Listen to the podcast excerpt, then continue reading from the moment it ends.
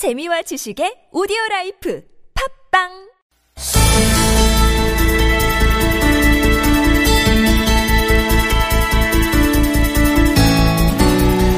더불어민주당 초선 의원 6명이 오는 8일 중국을 방문합니다. 사드 때문인데요.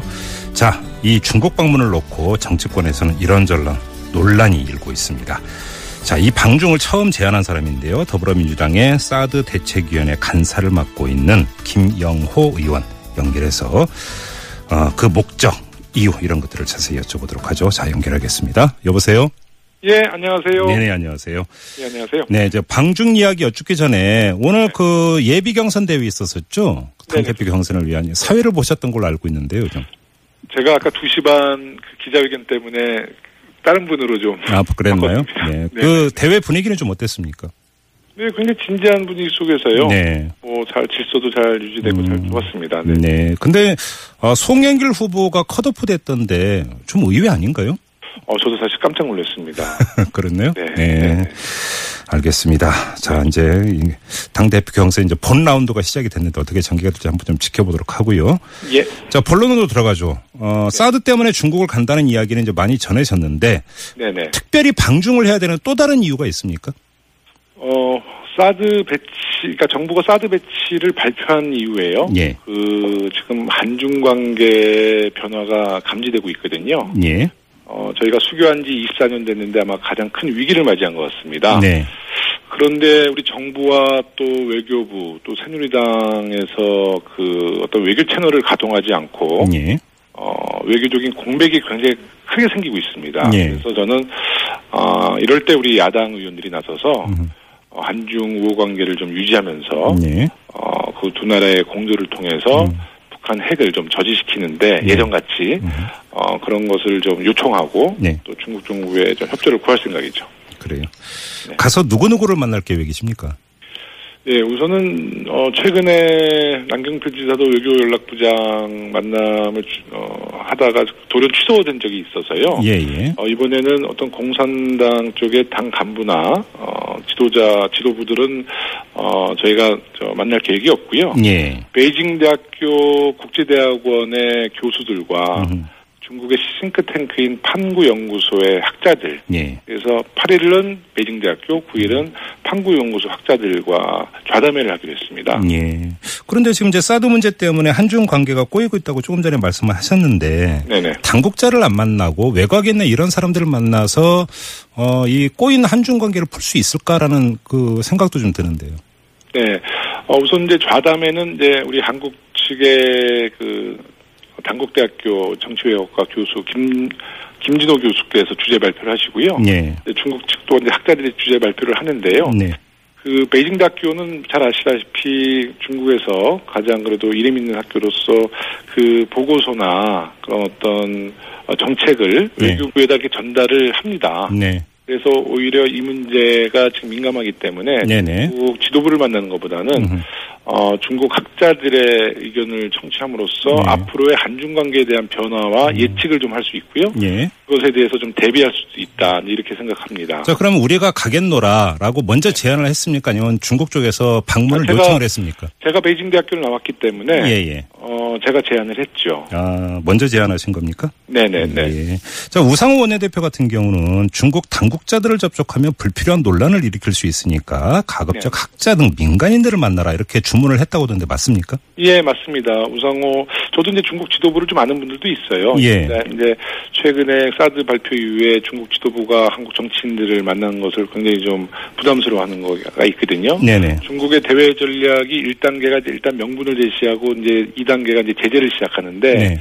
어, 지금까지는 언론 매체를 통해서만 지금 이제 우리 어, 정부나 사드 배치에 대해서 비판하고 있거든요. 예. 중국 지도부의 어떤 아직 발언은 나오지 않고 있지 않습니까? 네. 그래서 저희도 그런 것을 감지하고요. 우선 저희도 1단계로는 학자들의 어떤 정책에 대해서 네. 어, 정책에 대해서 저희가 한번 이야기를 듣고 저희도 좀 어, 사드 대 어, 사드 대책위원회 차원에서 네. 앞으로 두 나라의 어떤 경제 제재에 대한 음. 어, 대비를 좀 해야겠다는 생각을 했습니다. 알겠습니다. 그 새누리당의 정진석 원내대표가 뭐라고 했냐면 네. 한미 군사동맹을 훼손하고 주변국의 기대는 4대 외교는 대한민국의 자존심만 구긴다. 이렇게 아주 비판을 했습니다.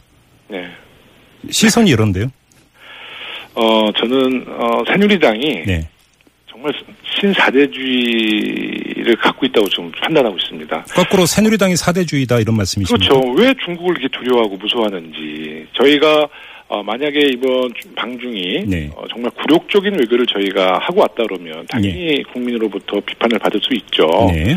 하지만 사드 배치 이후에 정부나 새누리당에 네. 어떤 외교적인 채널도 가동되지 않을 때 네. 야당 의원들이 나서서 한중 우호 관계에 대해서 음. 다리 역할을 하고 네. 또 정부가 하지 못하는 어, 공백을 저희가 채워가는 과정은 네. 어, 새누리당에서도 다시 격려해줘야 된다고 봅니다. 예. 정말 기회가 되면 정말 새누리당 의원들과도 함께 어, 국익을 위해서 어, 정말 중국도 가보고 싶은데요. 지금 이제 새누리당의 고민은 이거거든요. 네. 그 대통령께서 사드를 추진하고 정부가 추진하니까 음. 새누리당과 정부는 사실 중국을 지금 어, 진출하기가 상당히 좀 어, 고민스럽거든요. 네. 근데 이런 시각이 꼭 새누리당에서만 나오는 게 아니라 어떤 주장이 있냐면 사드 배치 문제는 내정의 문제다. 우리 네. 주권 사항인데 네. 왜 그거를 그 국내에서 풀어야지 중국 가서 풀려고 하느냐 이런 지적도 있거든요. 어, 제가 생각할 때는 뭐 당연히 저희 내정의 문제죠. 네. 하지만 어, 주변 국가에 대한 어떤 설득 작업도 저희는 해야 된다고 봅니다. 예, 예. 어, 뭐 현실적으로 중국에서 경제 제재가 시작이 되면 어, 우리 대한민국이 굉장히 경제적으로 손실이 어, 굉장히 클 거라고 모두들 생각하잖아요. 예. 네, 그래서 우리가 뭐 박근혜 정부의 외교 철학이 균형 외교와 뭐 한반도 프로세스 아닙니까? 네네. 네, 그런 사실 그런 외교 원칙이 지금 다 무너지고 있어요. 예. 네, 다 무너지고 있기 때문에 정부가 못하는 것. 다시 말해서 야당은 그 정부랑 거대한 배가 항해할 때 음. 네. 암초를 우리가 미리 어, 발견하고 어, 정부에 우리가 그런 암초가 있다는 것을 알려주는 역할이 야당의 역할이거든요. 예, 예. 그래서 여당이 지금 못하고 있는 것을 야당이 하고 있다라고 좀 이해를 해주면 좋은데 네. 뭐 4대 외교라는 그런 표현은 음. 어, 정말 너무 중국을 두려워하고 네. 뭐 당당하지 못한 음. 어, 외교 노선이라고 봅니다. 자, 그러면 이렇게 한번 질문을 드려볼게요. 자, 중국에 가서 네. 의원님 개인이든 아니면 이제 다른 그 여섯 명의 의원 모두 포함을 해서든 네. 자, 이제 가서 어떤 메시지를 중국 쪽에 전달할 것이냐의 문제가 중요한 것 아니겠습니까? 그렇습니다. 자, 자, 사드 배칭, 그러니까 결정 내렸으니까 이러저러하게 하니까 당신들이 네. 이해를 좀 해달라라는 취지의 메시지인지 아니면 사드 배치 결정에 문제가 있다라는 메시지가 주가 되는 것인지 네. 어떤 게 주가 될까요, 메시지가? 어, 저희는 사드 배치를 발표한 이후부터 얘기를 하는 거거든요. 예. 어, 저희가 사드 배치를 발표했지만, 어, 우리 한중 우호 관계만큼은, 어, 유지돼야 된다. 네. 특히 배치를 발표했을 뿐 아직 배치가 된 상태는 아니잖아요. 네네. 특히 외교라는 것은 굉장히 유연하고 아주 변화도 많습니다. 음. 네. 그렇기 때문에 중국이 섣불리 어, 경제 제재를 시작하고 또 언론 매체를 통해서 반항 감정을 유발시키는 거 음. 예. 이런 것을 좀 자제해 달라는 것이죠. 예, 예. 그래서 외교라는 것은 결국 사람 관계 같아서 어, 계속 정부와 중국 정부와 네. 어, 소통하고 우리가 중국을 설득하고 음흠. 이런 과정에 저희는 어, 힘을 실어드리려고 그러는 것이죠. 음, 예. 네. 지금 국민의당의 어, 김성식 정책위 의장 같은 경우는 어떤 지적을 했냐면 아니 네. 당론부터 정해라 사드 문제에 네. 대한 이렇게 주문을 했거든요. 이제 당 사드 대책의 간사도 맡고 계시는데 네. 이제 사실 이런 얘기 많이 들으셨죠? 아, 많이 들었죠. 네. 네. 왜 당론이 안 정해지는 거죠? 어, 저 역시도 사드 배치에 대해서는 굉장히 그 걱정을 하는 편인데요. 네네. 그 사드라는 것은 결국 군사 외교 안보 문제잖아요. 예.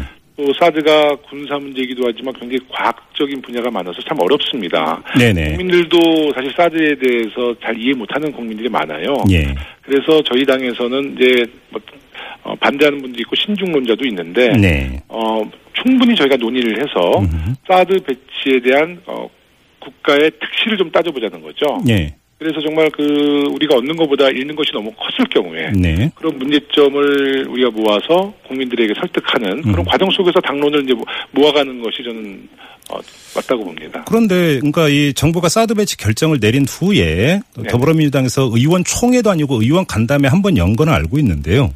네. 혹시 그 다음에 네. 당 전체적인 차원에서 사드의 입장을 정리하기 위해서 당내 토론회라든지 교육이든 뭐가 되든지 간에 네네. 이런 과정이 있었습니까? 어, 지금 사드 대책위원회를 만든 것이 바로 그런 문제점을 해결하기 위해서거든요. 네. 어, 사드 대책위원회 위원장이 지금 우상호 원내대표고요. 네. 어, 제가 간사를 맡고 있습니다. 그래서 네. 어, 정말 많은 분들, 반대하는 분들, 신중론 이런 분들의 의견도 저희가 다 청취하고 있고요. 예. 우상호 원내대표께서는 어, 반대하는 분이나 신중론자들이 어, 어디든지 자기의 그 자유 발언을 통해서 음흠. 자기의 소신을 밝혀도 된다. 네. 하지만 이제 이런 과정을 모아 나가는 것이 우리 사드 대책위원회의 어, 책임이라고 봐야죠. 임무라고 봐야죠. 네. 그 이런 궁금증이 드는데요. 그러니까 좀 더 그러니까 조사가 필요하고 연구가 네. 필요한 것이라고 한다면 신중하게 접근해 들어갈 수가 있, 이- 뭐 있을 거라고는 생각을 하는데요. 네네. 사실은 사드 배치를 둘러싼 논란이 갑자기 불거진 것도 아니고 상당히 오랜 기간 거쳐오지 않았습니까? 그리고 정부의 사드 배치 결정도 꽤 이제 그, 그 전에 있었던 일이고요. 그럼에도 불구하고 아직 당론을 정할 단계까지 준비가 안 돼 있다. 이게 좀 납득이 될 수 있을까요? 사드 배치가 어, 처음에 이제 언론 매체나 정부에서 시사한 것은 꽤 오래된 일이지만 네. 어, 실제로 7월 8일 사드 배치 발표 전에 네. 정부의 어, 발표는 음흠. 10일 전에도 부지를 검토한 적 없다. 예. 또 그 전에 국회에서도 사드 검토한 적이 없다. 음. 계속 그렇게 공개를 하지 않아왔습니다. 네네. 일방적으로 어, 마치 군사작전처럼 네. 어, 주관하고 특히 사드 문제는 핵과 관련된 문제이기 때문에 네. 이게 어, 전술이 아니라 전략적인 문제거든요. 네. 그래서 이 문제는 국방부가 주도할 것이 아니라 사실 외교부가 주도하면서 유연하게 나가야 되거든요. 예. 그래서 외교부가 주변 국가 설득하고 사드에 대한 정당성도 어, 저희가 이렇게 좀 외교력을 좀 발휘했어야 되는데 네. 그런 점이 굉장히 미흡했죠. 그래서 저- 7월 8일 날 사드 배치도 어, 중국에게도 그 전날 통보했다는 거 아닙니까? 저 단도직입으로 김종인 비대위 대표가 사드 당론 결정에 제동을 걸어서 지금 당론이 결정되지 않고 있다라는 시각도 있거든요. 아닙니다. 그거는 우상호 원내대표도 굉장히 신중합니다. 그렇습니까? 네네. 어떤 점을 가장 우려하는 겁니까? 아까 말씀드린 것처럼 이 사드 문제가 그냥 뭐 감정으로 할 문제가 아니라 대한민국 국운이 달려 있는 문제고 예, 또 예. 동북아 질서에도 큰 변화가 예상되고요. 네. 자칫 잘못하면 신냉전 체제로 한반도에 위기도 올 수 있는 아주 중대한 문제이기 때문에 예. 그만큼 여러 방면의 어, 전문가들과 국민의 여론도 다 어, 저희가 수렴을 해서 네. 어, 결정을 해야 될 문제라고 봅니다. 그러면 이렇게 우려할 수도 있는데 지금 국내적으로 국민들을 상대로도 더불어민주당이 어떤 입장인지 당의 입장이 어떤 건지 어중간하게 지금 전달이 되고 있는 상황인데 더불어민주당 의원들이 중국에 가서 과연 제대로 된 메시지를 던질 수 있을까? 여기에 우려 내지 의문을 표하는 시선이 있을 수 있습니다. 네. 어, 저희가 그 국내에서는 야당 국회의원이지만은요. 네네. 저희가 이제 중국 그 외교 현장에 가서는 대한민국 국회의원으로 저는 생각합니다. 예. 어, 저는 이번에는 중국에 가서 뭐 사드에 대한 찬반에 대한 이야기를 하라고 하는 것도 아니고요. 네네. 또 우리 정부나 박근혜 대통령을 성토하러 가는 것도 아닙니다. 네. 오로지 국익을 위해서 어, 외교 관계에 부족했던 점, 우리 외교 채널이 가동되지 않는 점 이런 것을 좀 보완하러 간다고 좀 봐주시면 좋겠습니다. 알겠습니다. 그 여섯 명의 의원은 어떻게 해서 선발이 된 겁니까? 아니면 그냥 자원입니까?